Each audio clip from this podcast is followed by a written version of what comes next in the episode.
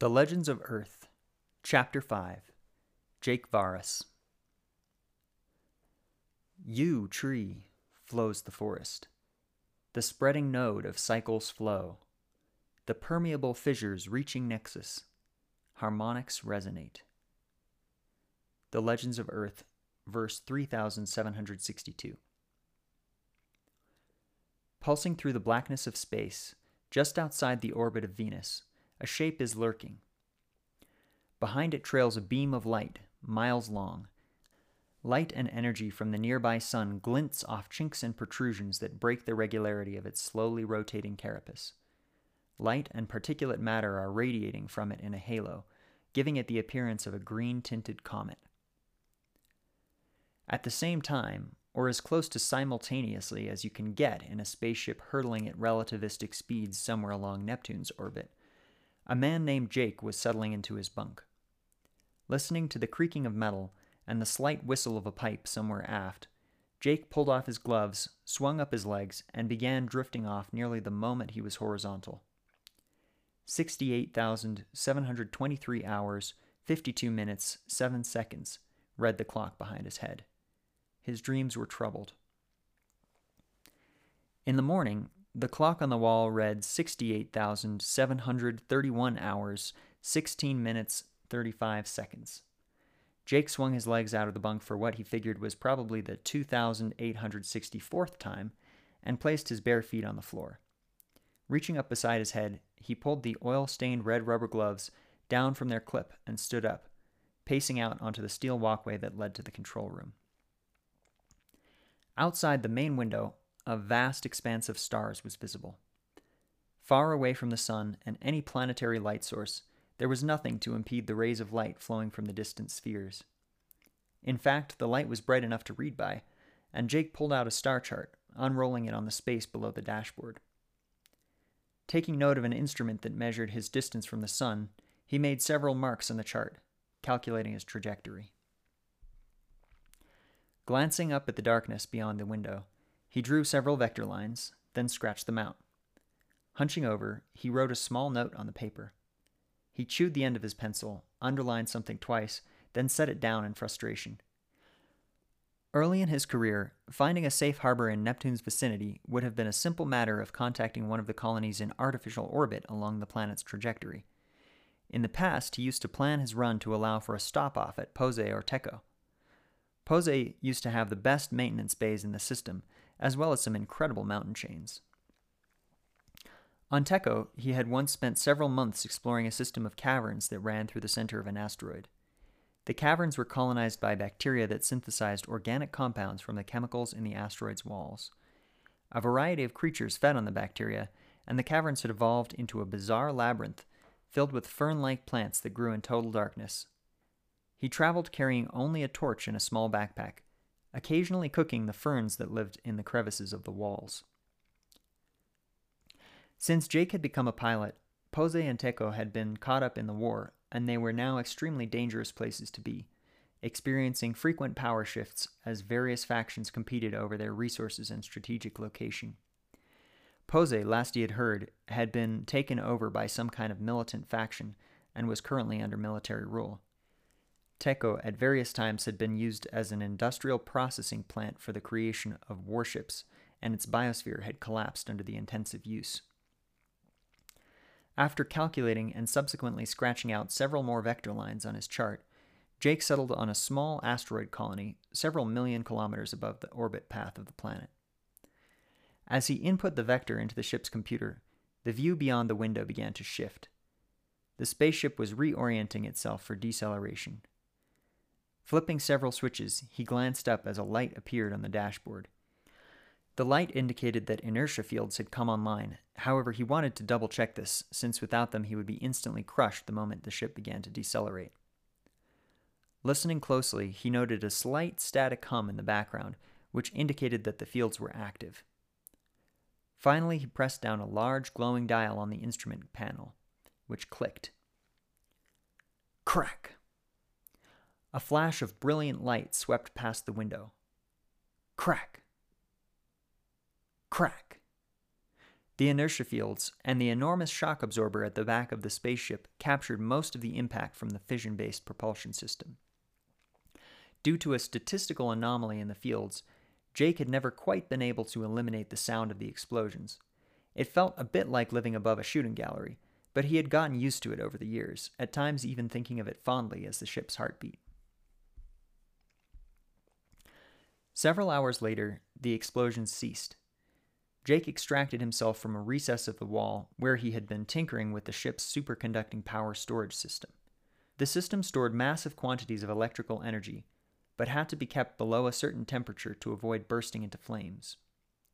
Setting down his tools, he clambered up a ladder and moved once again up the steel ramp to the control room.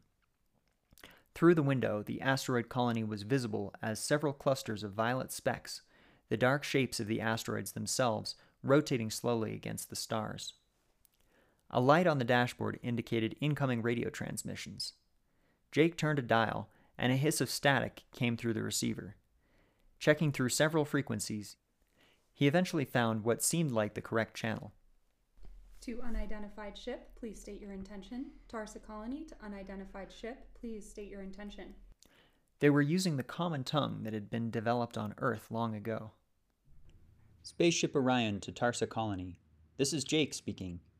Is there a docking bay available? A pause. Spaceship Orion, message received. We have a docking bay available. Please hold course and wait an escort. After a few seconds, Jake noticed a pair of silhouettes flanking the Orion on either side. The shapes were streamlined and nearly invisible against the blackness of space, outfitted with reflective shields. The disparity was striking. How could they have sleek fighters like these at their disposal and still be working with such an archaic communications technology? Holding his course, Jake watched the first of the behemoth asteroids slide past in his window, covered with flickering violet light sources. Was the lighting intentional? Something to see by? Combustion from some kind of industrial process? Jake couldn't tell. The silhouettes on either side of the ship turned and slid to the right, and Jake felt his controls taken over by an automatic docking system.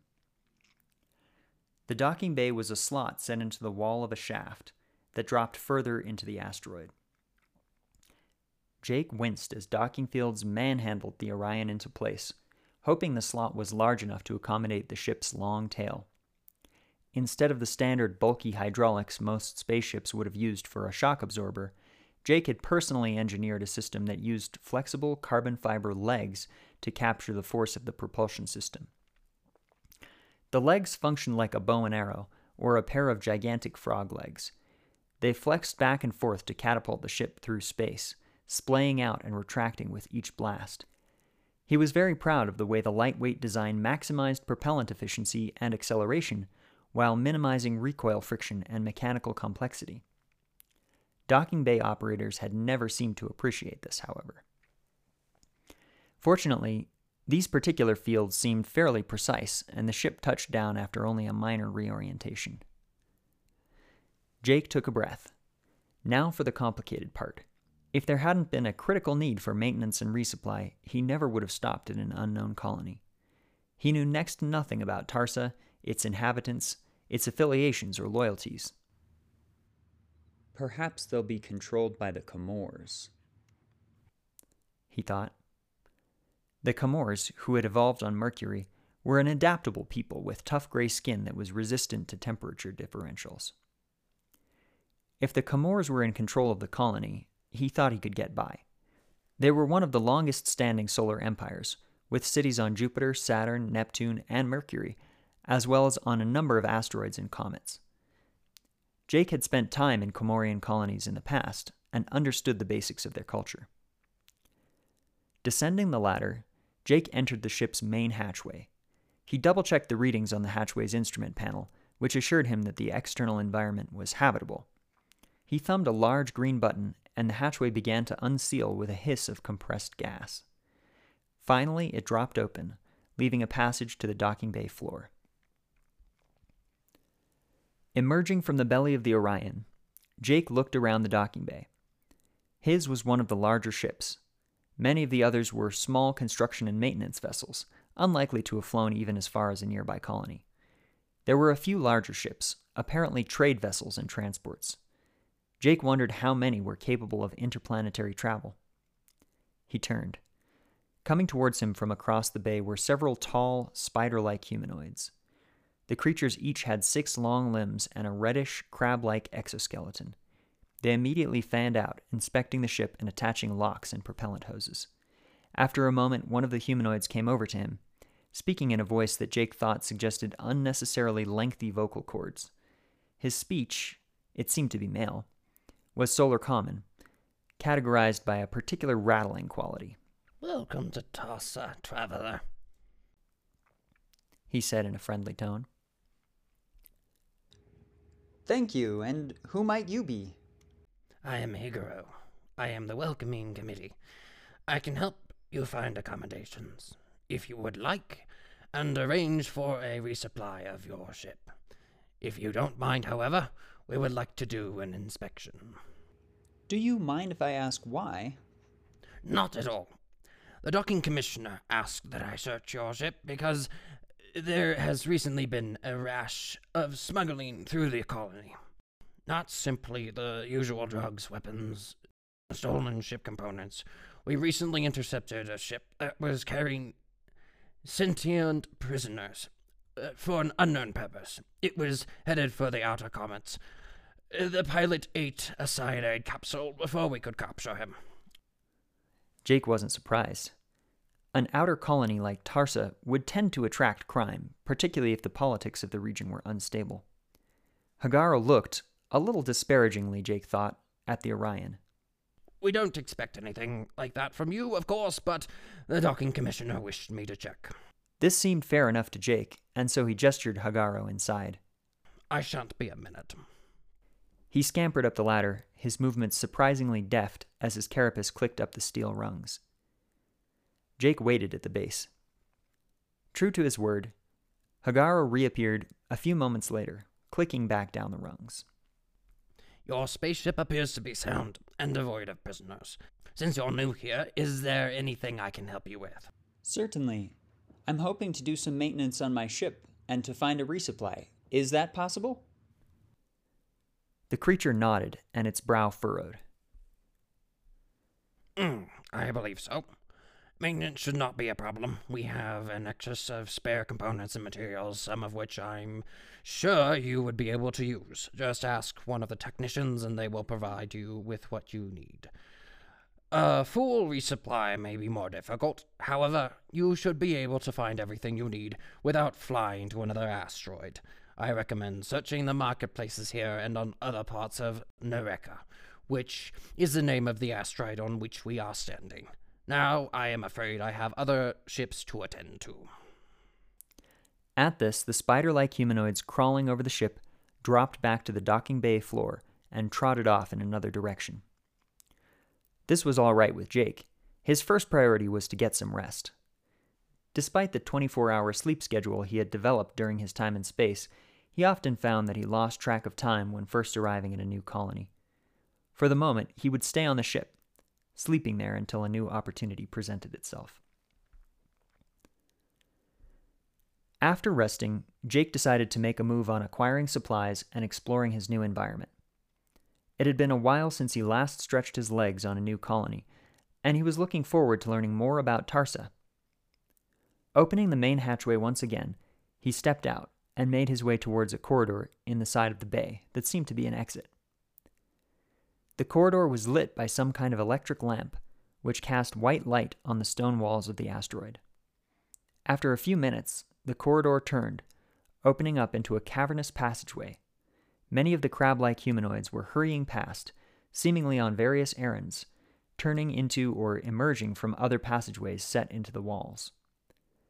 Most didn't give Jake a second glance. Life elsewhere on Tarsa must be very diverse, Jake thought, if a short, pre space looking humanoid like himself failed to attract any attention. This assumption turned out to be true. Abruptly, Jake emerged from his passageway and was almost swept away in a current of people. Some of these were the same type he had seen earlier, however, there were a number of other varieties as well. In addition to crowds of the tall, six limbed humanoids, another dominant form was short and muscular, with a greenish tint to their skin. A third was very pre space human. Mixed in among the dominant groups were a baffling variety of other types. Jake noticed that the pre space humans tended to travel in groups, set apart from the main flow of the crowd. Along the sides of the boulevard, areas carved into the wall were sectioned off for market vendors. This was a promising sign to Jake. The salespeople might not have exactly what he needed, but hopefully they could point him in the right direction. As he stood there, one of the short, muscular humanoids approached him. Speaking in Solar Common, it said, Hello. You're a new face. Did you just arrive here? Yesterday. Who are you? My name's Yos. I live nearby. Are you looking for something? Thanks for asking. I'm looking to find a resupply for my ship. I need a new source of propellant, also new sources of energy, both for the propulsion system and for life support. The creature cracked a grin. Sure. I, know a friend. He can get you a power source. Come this way. He started off in the direction of a nearby passageway, gesturing for Jake to follow him, and glancing over his shoulder at something Jake couldn't see. Jake followed the other humanoid closely as they pushed through a forest of red exoskeletons, trying not to lose his guide as they wove through the crowd. Ducking into the passageway, the smaller creature stopped at one of the vendor stalls, beckoning Jake over. Jake approached the stall, peering into the dark space inside. It was filled with a great many strange objects. Some of these were high tech gadgets, even reminiscent of the ships that had guided Jake into Tarsa. Objects with streamlined casings, clearly well designed and powerful. Others were less high tech, traditional technologies whose designs had stayed in use or had been modified for a new purpose. Behind the stall, another of the green humanoids was standing, leaning against a shelf. In the corner was seated one of the six limbed humanoids. On seeing him, it immediately rose to its feet. Jake felt a shock of recognition. It was the same one that had greeted him in the docking bay the day before. Come inside quickly, said Higaro. You should know you are dangerously out of touch with events in this part of the solar system. Please come inside. Jake was taken aback by the urgency in his expression. Yas, the green humanoid, grasped at Jake's hand, pulling him in behind the counter and glancing over his shoulder again as he did so. He pulled Jake into a recess of the stall, where they were invisible from the street. They were followed by Hagaro and the other green humanoid, whose name Jake didn't know. Jake began to speak, but Hagaro cut him off. Is your ship a T class? Jake almost yelped. It was an ancient model, long since out of production. Hagaro nodded. I do. Most people wouldn't recognize them, but I've been the docking bay operator here for a long time, so I've seen my fair share of spaceships. You're lucky it was me and not the docking commissioner who was overseeing the docking fields when you came in. If she notices the sails, you might already be in the custody of the Telos. Ice was rising along Jake's spine. Wasn't his spaceship still sitting in the bay, in plain view? Is there a risk someone will notice it? I think it's uh, hidden well enough, since the masks are concealed in their castings. Most people don't possess any experience when it comes to recognizing spaceship models. The docking commissioner certainly doesn't. After a moment, Jake voiced the next question on his mind. Okay, so who are the Telos? They came here several years ago. They're the ones that look like pre space humans. They're incredibly militaristic. They wiped out our defense grid like it wasn't there and took over the colony's government. They essentially run this colony now, and they're occupying all central positions of power. There are several underground resistance movements taking place, however. Which you three are a part of. Naturally. Jake wondered what he had gotten himself into. Glancing back out at the street, he saw several of the pre space looking humanoids walking casually past the shop front. Thinking for a second, he asked, So, what's your interest in me? We brought you here to offer an exchange. Your ship is in need of maintenance and a resupply, correct? Jake nodded. I brought you here to purpose a trade. The Resistance can supply you with both, while keeping you minimally involved with Telos. Go on. In exchange, I have a use in mind for your ship.